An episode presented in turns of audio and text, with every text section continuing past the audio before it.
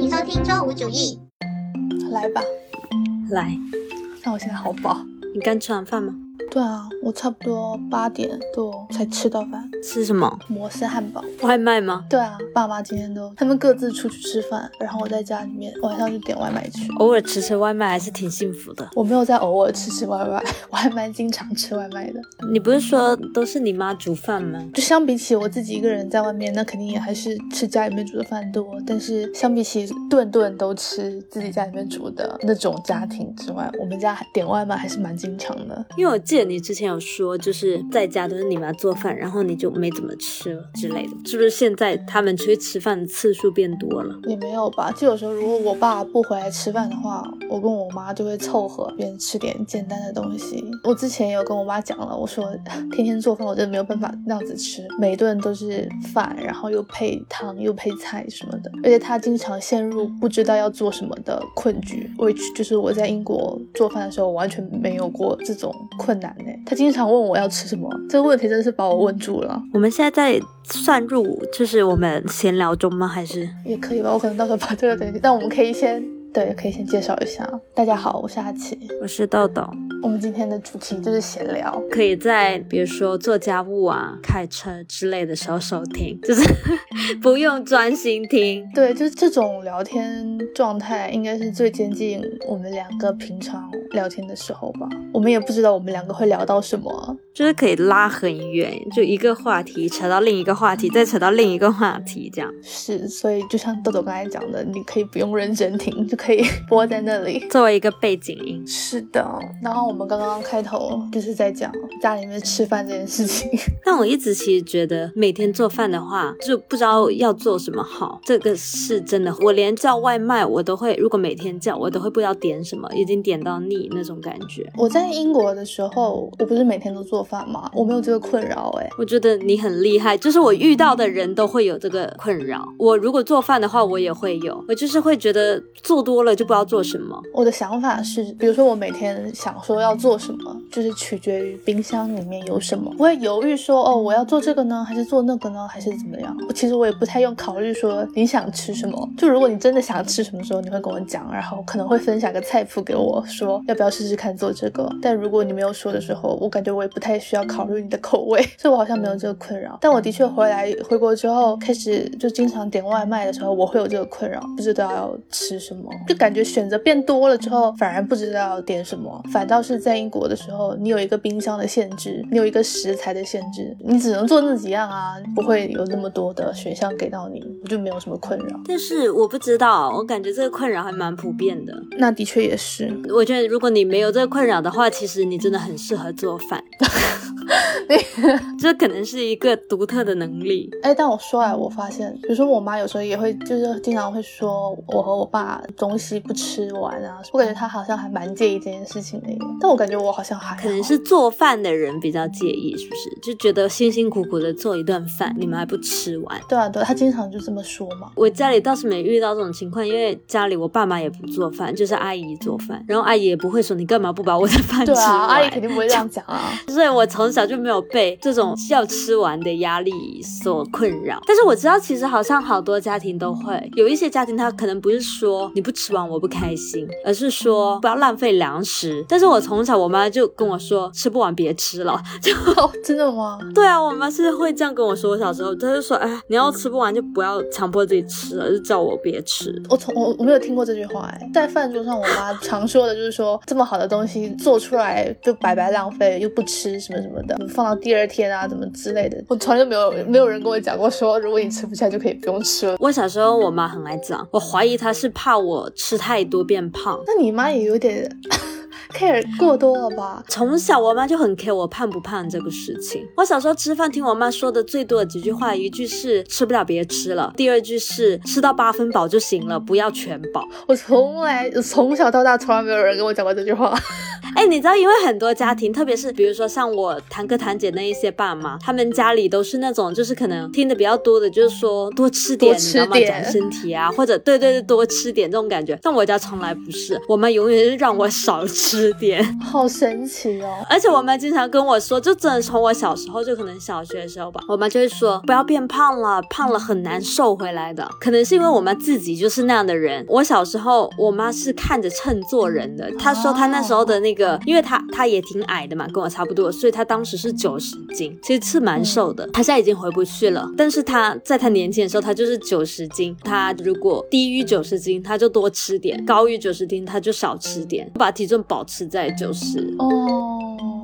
是不是觉得我妈很疯，比我还疯？但是我们现在不是差不多也这样子吗？只不过我我们的那个数字没有他没有那么精准啦。你没有吗？你你你我的 range 可能到五到十斤。对啊，我的意思是说，同样就是同样的做法，但是我们的那个底线比他更低一点嘛。比如说我要过六十公斤的话，我才会稍微有一点点紧张。但是如果你比如说你少于多少斤，你会让自己多吃点吗？我好像没有过这个烦恼，可能我也没有。但，我从来。都没有，从来都没有 reach 到那个 limit，就是没有达到那个线，说 OK，我要多吃一点。我这件事情在我人生中没有发生。我觉得我这个身高可能要八十到八十五斤，我才会想着说，嗯，我可能要多吃点，长胖点。我还离这个体重差的很远，你知道吗？就是在这个情况下，我就永远是只要只能想着瘦。哪天等你能 reach 到这个数字，都已经阿弥陀佛了，你还很想？但是我妈很精准呢。你的意思说，就是那个数字控的很好，是吗？对啊，他就是在这条线上。哎，你说他这么多年都是一直保持那个数字是吗？没有哎，我觉得他更年期之后就放弃了。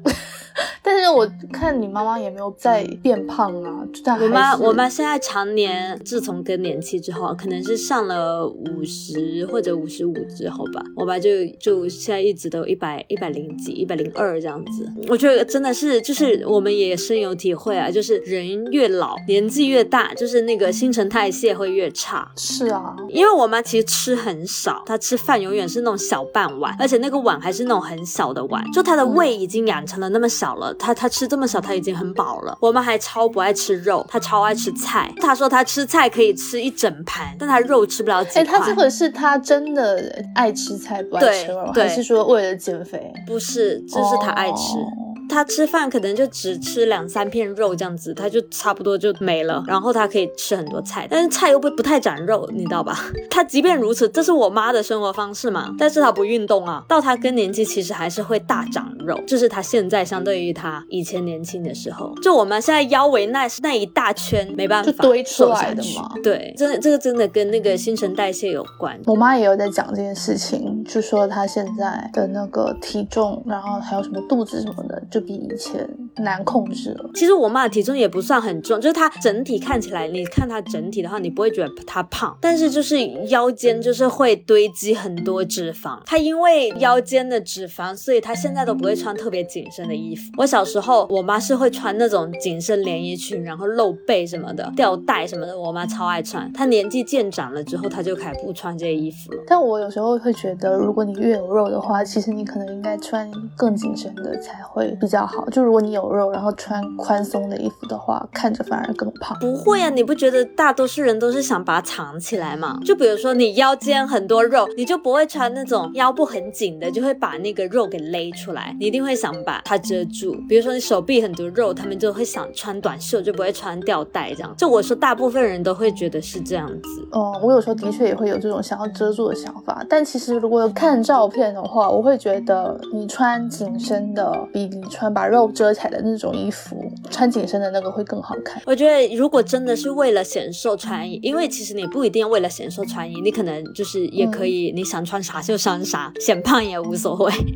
但是可能大部分人还是想显瘦的，可能也不是全身紧身那种吧，可能是要分部位。就比如说我妈可能肩颈这边比较瘦，她可能还是可以穿吊带，但是她腰部是宽松的那种吊带，可能就是会最显瘦，就是把腰部最胖的地方遮了起来，然后呢把。瘦的地地方露出来，这样。这跟那些你知道吗？就是那种穿衣法则，就比如说你是苹果型身材，脚是瘦的，你就可以露腿，然后然后那种梨形就是下身胖的，然后你就穿长裙，但是你上身就穿那种露肤度比较高的。对，就是看把那个集中力注意在哪里吧。不过比如说像是国外，不是有很多那种比较大码的女生，然后她们也很爱穿那种紧身的连衣裙啊什么的。我觉得那但是你知道吧？你上网看也看到好多人在讨论这个事情，就是国外的大码女生，我不知道为什么是人种问题还是骨架问题，很多这类大码女生，她们整个 size 是很大的，但是她凹凸有致。她比如说她很胖，但是还是有腰，不只，是只，是。我觉得这个不是、哎，我觉得这不是人种问题，我觉得是因为她们敢露出来，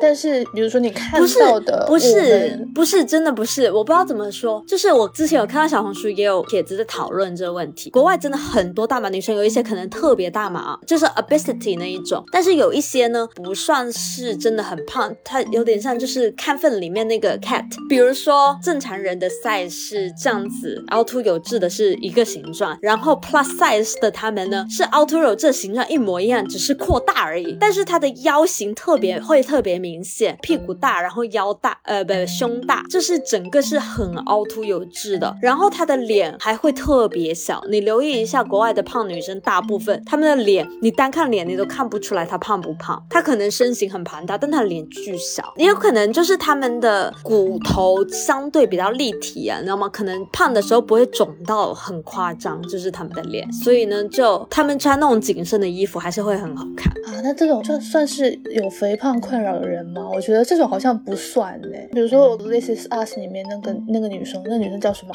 也是叫 Kate。？OK，Kate，、她的那个就是肥胖吧？她是啊，他这种已经是 obesity 了。我感觉同样，他那种类型的肥胖，就对应的，比如说国内的有一些这种类型的肥胖的女生，很多人都会选择穿，就是把自己全部都盖住的那种衣服。没有，但是像 Kate 那种，她也不会穿紧身啊。但是她也不会穿那种，你知道，比如说那种很宽松的运动裤，然后呃很大的那种 T 恤、罩衫什么的，她还是有穿，比如说牛仔裤，然后穿一些正常的上衣啊什么的吧。没有啊，她很多都是那种连衣裙，因为她那种 size 其实已经可能非常能买裤子。对啊，你你不觉得像国内的很多这种类型的女生连连连衣裙都不穿吗？她就是想尽办法的把自己遮起来。但是她那个 size 国内真的很少见诶，她那个 size 是非常夸张的了。那的确也是，我其实很少看到那种尺寸的人。我在街上应该一个都没有看到这么夸张的。其实我觉得亚洲像中国啊，肥胖人群其实很少。对女生啊，特别是女生，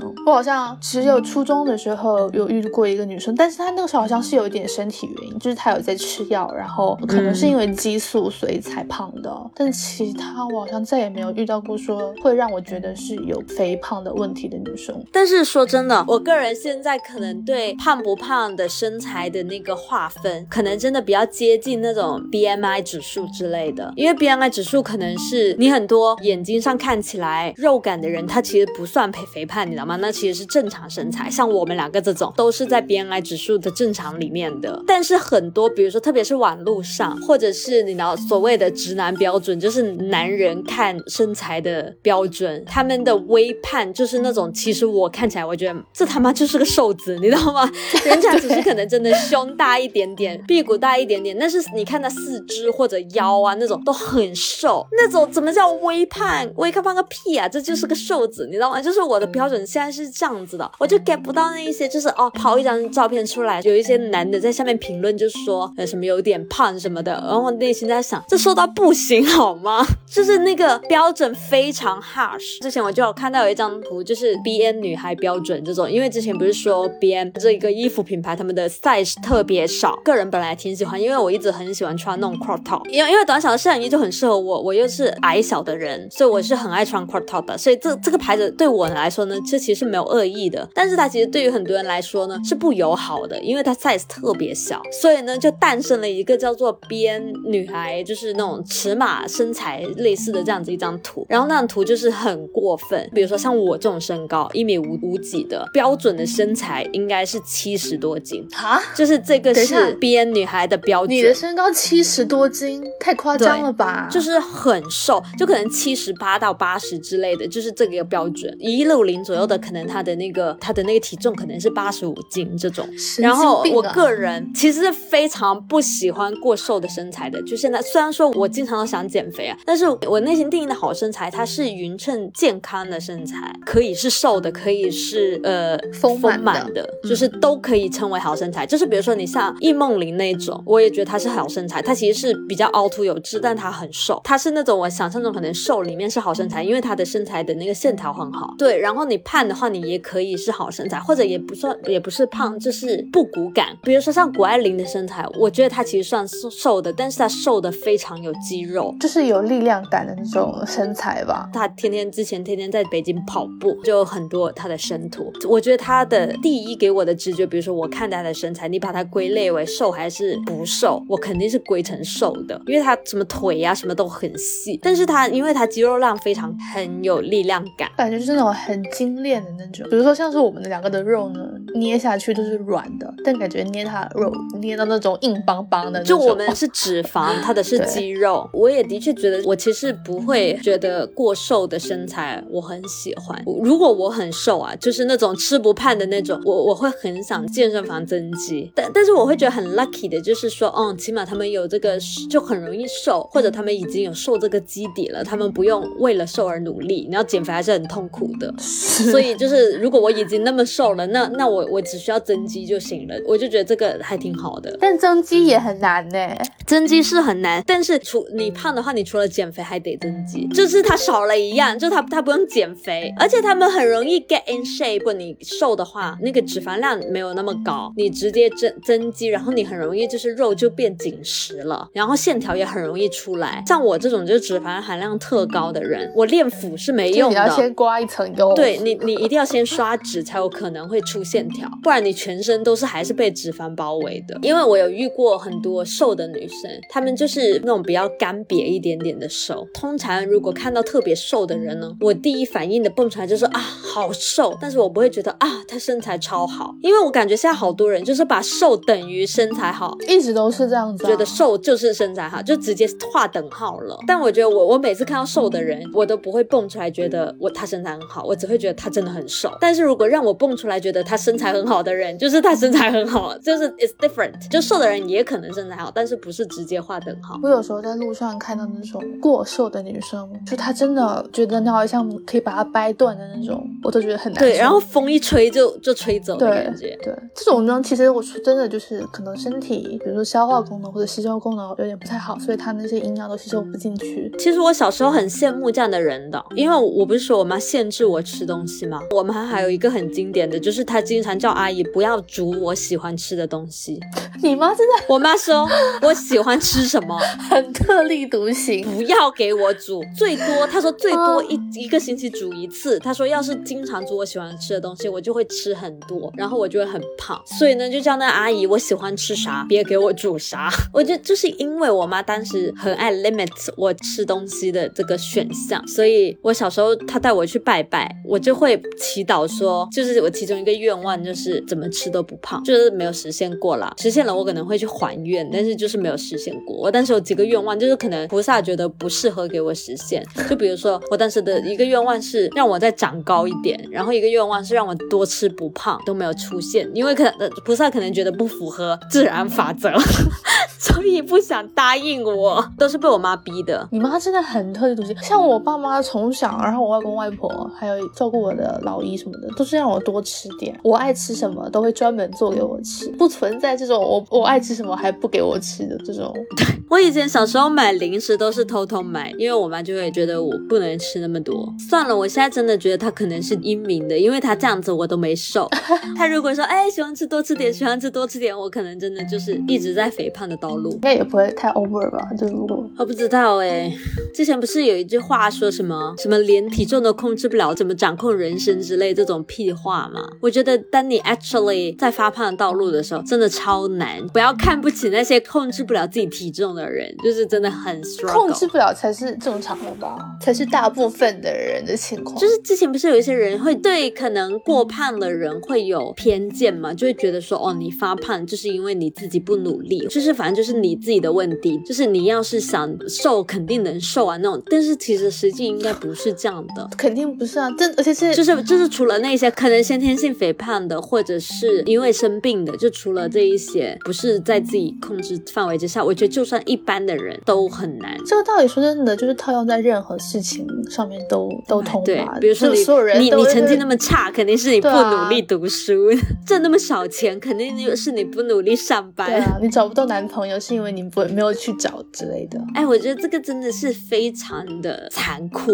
我也我这哎，我之前其实一直觉得这个事情让我很怎么说呢，很纠结，就它很容易两边怎么说呢，两边极端吧，极端化。对，就是一了是这样或者那样。比如说，我觉得现在年轻人啊，特别是我这种类型的，我现在就很讨厌机械，就是很讨厌那种激励你积极向上、努力、正能量的话，我真的受不了哦。我之前不是有跟你说过这件事情吗？是，就是让我生理性不适。就我无论他那个激励是出于善意还是恶意，就恶意就比如说老板画饼那种啊，然后呢善意可能就是真的是觉得说哦你要多努力，你要多学点东西这种你。变得更上进之类的。对对对，这其实是善意的，我都受不了，我真的是生理性不适，我真的听不得这种话。不过这种应该还是在工作场合会比较常遇到吧。我不知道哎、我感觉已经是 apply 到任何一个方面了。对我来说，我觉得我就是你知道吗？因为很多人，特别是以前那个年代，就是现在越来越多人开始说什么丧啊、躺平啊这种，大家开始觉得好像不努力也可以，或者是累了。我感觉以前好像这些话都不能成为主流，就是你不能说自己不能很公开的说自己丧或者就躺平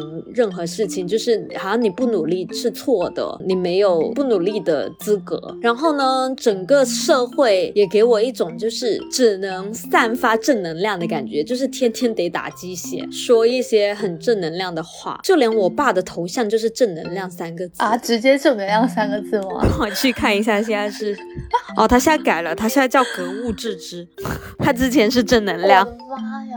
其实我爸妈给我感觉，他们以前也是，就是我从小到大的那个被教育的想法，就是说，其实很多东西你不能怪环境，也不是说不能怪，我要去怎么表达呢？就是你没有必要去抱怨说环境怎么怎么样，你先从自己开始努力，先从自己开始提升什么什么之类的啊。就是环境不由人，你其实得接受它。就是无论外部环境是怎么样的，就算很糟糕，但你也得接受它，做你自己能做到的事情。就我觉得这个心态其实是好的，就是你不是说它是错的，我觉得它其实是一个很好的心态，就是说，因为你改变不了世界，你只能改变自己，这种是一个很积极的心态。但我觉得这个的确也是他们那个时代怎么讲有意无意产生的吧。就说真的，我觉得这个心态其实是一个特别厉害的心态，就是说无论外部环境怎么样，我都可以 deal with，我就是可以摆正自己的心态，然后然后努力加油奋进。就是我觉得这个心态其实特别厉害，但是实际上落到我身上的话，我就是做不到，你懂吗？就是做，不到。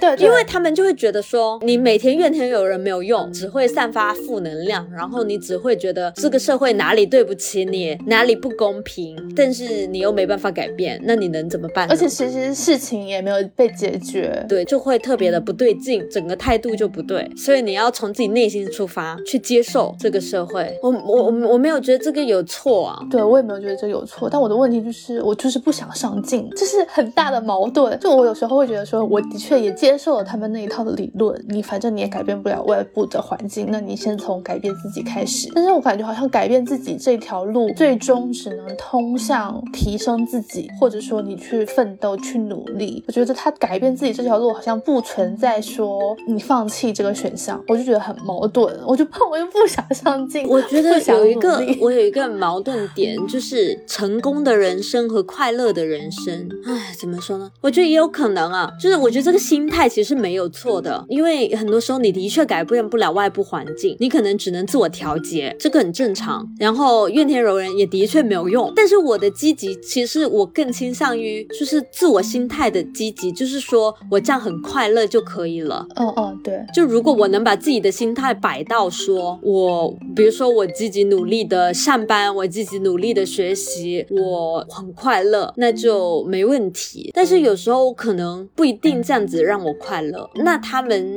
的正能量上有没有另外一条道路？我觉得可能我们也不能说我们这一代吧，就比如说我们两个和我们父母他们对于自我调节这件事情，就是我感觉是两套完全不一样的做法了，已经。就比如说他们的认知就是觉得成功，所谓成功的那一套才是唯一的标准，可能成功的标准就是挣大钱啊，或者结了婚啊，买了房啊，生小孩啊这一套。但是我们的可能就会更多样化一点。当然，就是他们说的那那条路也是有人走的一条路，但是我们可能就那条路不适合我们，所以我们想要换一条路。但是这个时候就会产生冲突，跟他们产生冲突，或者嗯，我有时候也会觉得说，在自己心里面也会有这种矛盾感，就觉得自己想要走的那个方向好像不太对，而且看不到太多的例子，就是会有一种心理上不安感和觉得自己这么做是不对的那种感觉。我觉得是不是我们这一代人，因为像我刚才说的，像那种散啊、躺平啊这类的词语，其实是一个新兴的词，就可能真的是近五年、十年内才出现的，越来越多人去用它来描述的一个生活状态或者心理状态，真的可能是社会就时代也也在变化。像我们之前聊过的，就是工作强度啊、九九六啊、内卷啊，各种各样的事情，就是越来越激化之后被逼出来的这样的一个状态，就是在这么如此高强度的高压力的环境下，就把很多原本想要积极努力的人，让他们 turn to 这一个状态，因为他可能 exhausted 了，就是他累了，太疲惫了，继而越来越多人觉得说，那我上一点行不行？那我躺平行不行？也可能就是因为语境不一样，就是当时我们父母那个年代，他们可能苦是物质条件上的苦，但是大家的追求也不一样，可能就是呃，他们是要把自己活下去，摆在第一的事情就不一样了，已经。对，就是他可能跟他们当时的整个社会环境不一样嘛，然后就像那种那个马斯洛的那个需求金字塔那种，他们可能还在 surviving 的程度嘛。那现在更多人是追求更精神层面的东西，然后的确可能精神层面上的一些压力也更大，所以还是在这个，我觉得在这个层面上理解，可能我们跟我们父母这一代人是有代沟的。有啊，而且我觉得这个代沟无法被消灭。对，我觉得这个代沟是年代性的，对，这是时代产生的。对，就是因为这样子的一个社会，这样子的背景，去造成的一个代沟。而且中国发展还很快，就不像欧洲，它可能现在跟它两百年前不一定差别很大，但是我们二十年就翻天覆地的变化，literally 日新月异。对，我跟你说，我我聊到这，我已经忘记了我前面在说啥了，就是我们已经聊 聊走了，我都不知道我我们我们是怎么从身材聊到这件事情上面了。为什么我们开始聊一些如此不轻松的话题？我们不要这么沉重的结尾吧，我们最后来说点什么开心的事情。那我们就说一下，我今天不是跟你打了那个 Switch Sports，是可以推荐大家去下载一下这个游戏，就是 Switch 呢新出了一个叫 Switch Sport 游戏，就是一个体感游戏，跟之前就是任天堂之以前的那个 Wii Sport 差不多。你有玩过那个 Wii Sport 吗？有小时候，而且我小时候还很爱玩，因为我那个 Wii Sport 我家没有买，那时候觉得好贵哦，好像要几千块。然后我的一个表姐家有，然后我去他们家有玩过。但是呢，我家当时就买了一个其实是类似的游戏，但是它没有像 Wii Sport 那么多运动。我当时买的那一个就是乒乓球，但是好像还是在那种玩具反斗城之类里买的，然后好像要八九百，反正我小时候觉得好贵，这个玩具就是天价的感觉。也是体感的吗？对，它就是体感的乒乓球。然后呢，但是不是像 Switch 一样呢，你是拿着它两边的那个手手柄嘛？它当时那个游戏是拿着一个塑料的乒乓球拍，它有那种也是类似比赛这样子的。但是当时那个应该是单机游戏，就是一直跟电脑打。它是可以怎么说呢？可以进进不是进化，就是说 升级。对对对，类似，就你一开始是 beginner，就是你是个初学者，然后就变成那个业余爱好者，然后再变成什么？就有一些这种冠军 title，，然后再变成 professional，对对对对，就是你你打的多，你打的赢，然后他你就会一直升。然后我记得我小时候打的就是升到最高，就是等于是过关了，把它打到。哎，你之前跟我提说你玩这种什么网球的游戏，什么么的，我以为是那种卡带类游戏之类的，什么 Game Boy 之类的，你可以就是按键打的，比如说球过来，然后你摁那个键，它就会打回去，然后还有摇杆是控制那个人的走向的嘛，我以为是这种，但你你说的这个也是还有带体感的，对，有体感，很高级，以前小时候，对啊，我就很爱玩，然后就是那时候觉得好贵这个游戏，是，那的确是因为在那个年代有做出体感的话，还蛮是一个蛮高级的事情了，所以就是它这个 Switch Board 一样的意思，就是这种体感的游戏，你就是挥动，然后你就能打，还挺好入门的，而且它如果就是你买了那个 Switch 的会员，它就是可以联机打嘛，像我今天我们两个就是联机打了一下，还挺好玩的，它，但它其实它现在只出了六类嘛，哦，所以之后还会再出别的是吗？有可能还会出，因为 Wii Sport 其实有十几项，这么多。不过我觉得今天玩下来，我是觉得羽毛球是最好玩的。羽毛球对我来说是最熟悉的，因为我是会打羽毛球的人，就是你会规则的人，I mean，应该大部分人都会啦。但是像比如说排球，我是没有打过，所以呢，我一开始第一次玩的时候，我其实很不熟悉，就是他他那几个动作的话，我其实不清楚我哪个时候要做哪个的。比如说像网球，对我来说跟羽毛球比较像，所以对我来说就感觉比较容易。不过我是觉得说它的羽毛球比较好玩的原因，是因为它更丰富一点，就是你可以能想得到说，哦，你这一球，比如说你要打比较近一点的，然后下一球再打远一点的，就是让对面的人来回跑之类的嘛。但我觉得其他的运动，嗯，排球先不说，就是排球这个游戏我真的也是完全没有碰过，所以我完全不懂它的技巧在哪里。但比如说那个网球，哎呦，我先不说它那个双打那个的时候，你的队友也是你操纵的时候那个复杂程度，我就完全 handle 不来。但是单是把球打回去这件事情，我感觉它控制那个方向好像没有羽毛球那个那么好控制，它没有办法顺应我的心思，就是我想打到哪就打到哪。羽毛球比较稍微比较好控制一点。那个是因为你控制上有问题。但我感觉我没有什么，我我之前发现了，好像没有什么，因为没有。我跟你说，因为呢，对我来说也是羽毛球是最熟悉的，就是像你刚刚说的，我要打高远球，还是往前球，还是我要杀球，就我都知道要怎么做。但是 tennis 呢，因为对我来说也是陌生的，就因为我日常也不打网球，所以呢，在控制上会有出入。就对我来说，它其实是比羽毛球难控制的。但是如果你知道你会控制了之后，其实它也一样的。比如说你想打远一点，还是打近一点，还要打大力一点，会不会打左打右，其实是一样的。只是好像对于那个网球来说，它控制的就是在于你击球的速度，就是说它它有时候会提醒你，就是 a little bit late，a little bit early 这样子。就是比如说你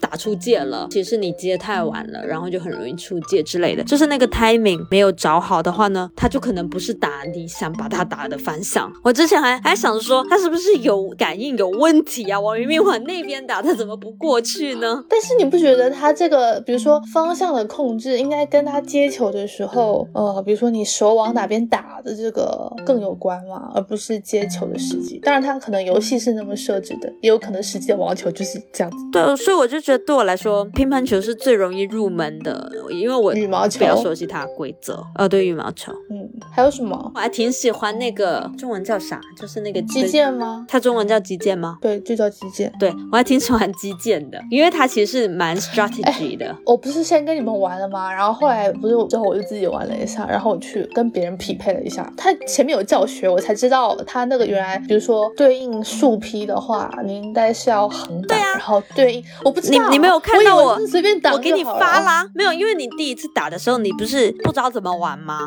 然后我当时就给你发说，你要攻击的话，你是跟他一个方向；你要挡的话，就跟他不同方向。我就我当时应该就是注意力放在可以防御这件事情了，然后我就防御，我没有仔细关注他那个方向是怎么样的。然后我玩了那个和别人匹配之后，前面不是有那个教学嘛，才发现哦，原来是有方向这件事情的。对，那个的确也挺好玩的。对，挺好玩的，就是它有有 strategy，因为你其实你不知道对方要玩哪个方向，然后呢，你也要在想什么时候攻，什么时候防。这个就跟打艾伦法环打 boss 的时候很像，就是你要观察对方的动作，然后再去做反应。我觉得这个就是有 strategy 的呢，就比较有趣味性。就是相对来说，比如说，我觉得没有 strategy，没有那么多趣味性的呢，就是保龄哦。保龄，我今天下午呃跟你们玩了几场啊，一两场吧。就你知道他怎么调那个方向之后，我就觉得我就可以次次都全中啊。我后来我去世界匹配了一把，我可能他一轮可以玩多少八把，还是就就是你可以投球投三投八次之类的吧。我可能八次里面我有七次还是六次是全中的，但另外两次也都最后有补中。就如果是普通，对，就如果是普通的那种的话，普通的那个保龄球它没有障碍的那个的话，就真的有点太容易了。对，我觉得那个的问题就是，就是因为很多人他就是可以很容易就是那个 strike，他他这样子的话呢，就我不知道，因为现在大家还可能还很多是初学者，大家就那么容易的达到这个状态的话，那他没有进阶的话就很容易无聊。要是你玩那个 tournament，然后所有人都在 strike strike strike strike 那种，对啊，我就不知道他能不能多增一些难度。我看到别人说，就我们后来玩了那个障碍的那个保龄球，它有一百多种赛道，还可以。那可能大家会更偏向玩那个，然后然后那个 standard 就给那些初学者练手。是，还有还有个足球，那个是我们唯一没有玩的。足球有个问题是呢，它连接玩不了。可以吧？就是说，我刚刚看到，我刚刚看到 C B B B 传了一个视频，是连接完的耶，他大夸了一番。嗯，它有两种，一种呢，它有点像那个 Rocket League 那种，你知道那个 Rocket League 吗？反正就是小哥之前有在 PS4 玩一个游戏，就是一个开车，但是是踢球的游戏。开车和踢球这两个事情可以联系联系到一起。就是你你 Imagine 那个人踢球的人是一辆车，然后你是控制那辆车，然后你拿车去转那个足球，然后把它转进 Go，就是它整个是一个球场里面的。就是我感觉它那个呢，就是 Switch 的这一个个人拿两个手柄玩的那一个呢，就跟 Rock。力这个很像，它那个足球巨大，然后你要把它撞进自己那一队的球门。哦，对，我刚刚看 C B B 的那个视频就是这样。然后那个是要两个手柄玩的，一个手柄拿来踢，一个手柄拿来看那个视角。然后另外一种呢，你用一个手柄玩的呢，就是射球门，大家轮着射。那个没什么意思吧？很无聊。对啊，我刚刚看到那个 C B B 传的那个视频，是你刚刚说的第一种的那个，就是你可以就大家联机玩，然后整个球场乱跑的那种。我看他传的视频，觉得好像还挺有趣，但是我对足球一向没有什么乐趣。我觉得超难玩的。我之前也试过一下 Rocket League 那个，但是他我当时不是用 Switch 那个手柄嘛，就是那个死人 PS4 那个手柄更难玩，乱撞一场。然后就我感觉他这个也挺难玩的，就 Switch 的这个，它很奇怪，它可以射高一点，然后射低一点，然后它射高一点呢就是往上那个手柄往上，然后如果射低的话，你是从上往下弄。从就我觉得有点反。我这个。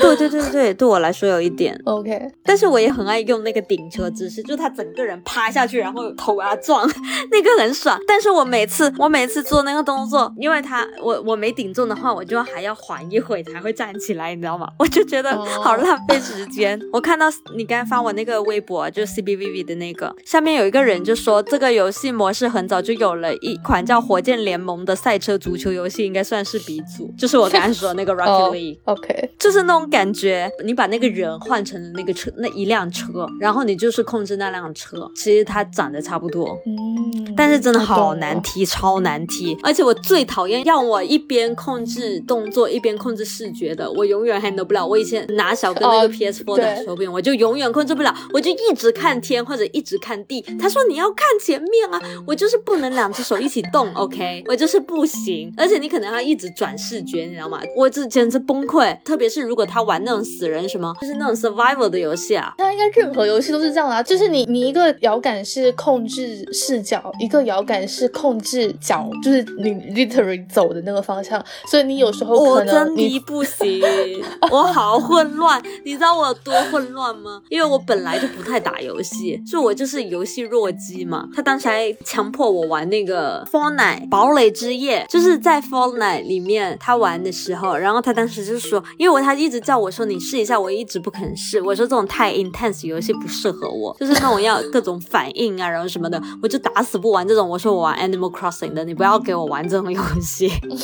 然后，然后后来有一次他就是打到一半，然后他在一个比较 peace 的范围，就是他可能周围没有什么敌人，然后，然后他又在那个安全区内，然后他就说你随便走走，你玩一下，然后他就递给了我，我就拿着那个手柄，然后在那边跑步，我就边跑边看看着天，然后他说。你要看前面，要看周围，然后我又很难才能调节下来。然后呢，他又说，比如说那边听到枪声，他说你要这个抽近看一下。我说，我想说，天哪，我的脑子不能 comprehend 这种这么复杂的 步伐，你知道，就是 how，然后一直转转转转转，然后就感觉他的手指特别灵活，你知道吧？都这样。不过其实这真的跟你大脑里面其实是一样的，因为你比如说你真人走在路上的时候，你脚往前走，但你有时候可能听到旁边有声音，你的脑袋是会转过去看一下那边的声音的嘛。其实跟你的是一样的操作啊。我觉得可能一开始会有点不习惯，但如果怎么说呢？调整一下。不，第一个我也没有怎么玩过手柄啊，就是那种 PS4 手柄，我觉得这个还是很不一样的。如果它是一个手机游戏，或者跟你拿拿着手柄的这种游戏，我就是很不熟悉操作，不像他，他从 PS2 就开始玩了，你知道吧？就从小玩到大，我觉得这还是有差距的。国外的人就是用手柄的耶，从来都不用 PC 的。说来题外话，对他也不喜欢用 PC。然后我真的对那个手柄毫无毫无控制力，就是需要习惯一下啦。我觉得 Switch 对我来说是是已经很极致了，是吗？对，它已经是我能玩的最能 handle 的最高级。就是那你应该玩塞尔达也有这个问题吧？就是没有办法控制自己的视角。我塞尔达才玩了几分钟，我知道我我玩塞尔达，我我说塞尔达也有点 intense。他说你疯了吗？塞尔达也有点 intense，你神经病啊你！我就是要玩 Animal Crossing，you know，不要有任何压力。就跟 Animal Crossing 差不多啊。我那时候他没有，他还会出怪，我就是会觉得他一出怪我就开始紧张。你知道我之前玩那个那个修水工人叫什么？那个水管工人马里奥，马里奥。对我那时候玩马里奥，我也有点紧张。不是啊，马里奥，嗯，怎么说呢？马里奥我有点能力。哦哦，我知道最紧张的是什么？我之前玩弹豆人就紧张死。不是，但是那个游戏本来就是一个 intense 游戏啊，就它的音乐啊什么的，然后它的速度会变快就是紧张的游戏了。就这种对我来说就紧张，特别是那种要计时的呀，要要要打怪的呀，要 get through obstacle 的啊，这种的对我来说都是 intense 游戏。就不管是它 intense 到像吃鸡啊、堡垒之夜这种的，还是说它就是轻。度 intense 像糖豆人，这种大家都觉得可可爱爱的，对我来说都是 intense。我就是要那种 Animal Crossing，没有人逼着我做任务，没有人逼着我过关，没有人给我设障碍。但是我还是想说一句，塞尔达并不 intense，就是那个怪不会追着你打你。但一出怪我就紧张了起来。你远远的看到它，你可以绕过不打的，好吧？就是你可以完全就是探索这个地图就好吧？我可以再给他几次机会。你知道我之前还玩了玩了一小会，就是一个那个 demo 啊，就是那个就很经典的一个游戏，叫什么？就是。方块的那个方块什么方块？就是所有东西都是 made out of 方块。我哪知道啊？俄罗斯方块吗？俄罗斯方块不是这种游戏吧？不是这种游戏。嗯，叫什么？Minecraft。哦，那个拜托，那是个建造。中文叫什么？就是叫我的世界，是不是？对。但是呢，它还会有一些鬼魂，我吓死了。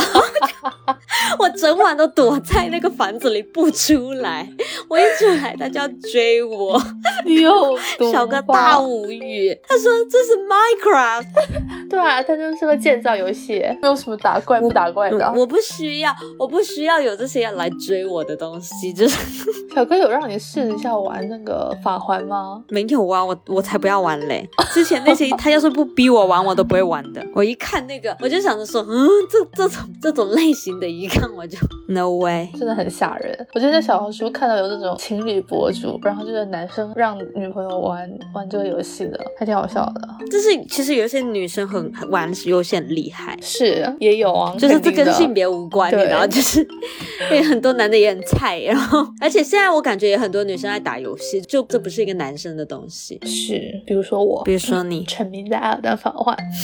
哎，好，聊到这里吧，口干舌燥了已经。我们今天的话题真的跌宕起伏，跨度很大，这就是我们日常聊天的的样子。但我觉得也还行哎，以后如果实在想不到话题，也可以继续这个形式，又瞎聊一集，就是每次想不到主题就瞎聊一集。跟对，感觉也不是很。其实我们今天还是有主题有聊东西的，对啊，就是有一些主题混在了一起的感觉。对啊，就是跨度比较大，不相关的主题混在了一起。对，不过我之前其实也有这种困扰，就是我有时候脑子里面会跳过一些 random 的话题，但其实不太能够撑起一整期的内容。我觉得这种形式，嗯，来聊的话也还可以，就是瞎鸡巴聊。是对，说鸡不说八，文明你我他。西巴应该不会被屏蔽吧？你再说一次就不一定了。好吧，那就 就到这里吧，下次再见，拜拜，拜拜。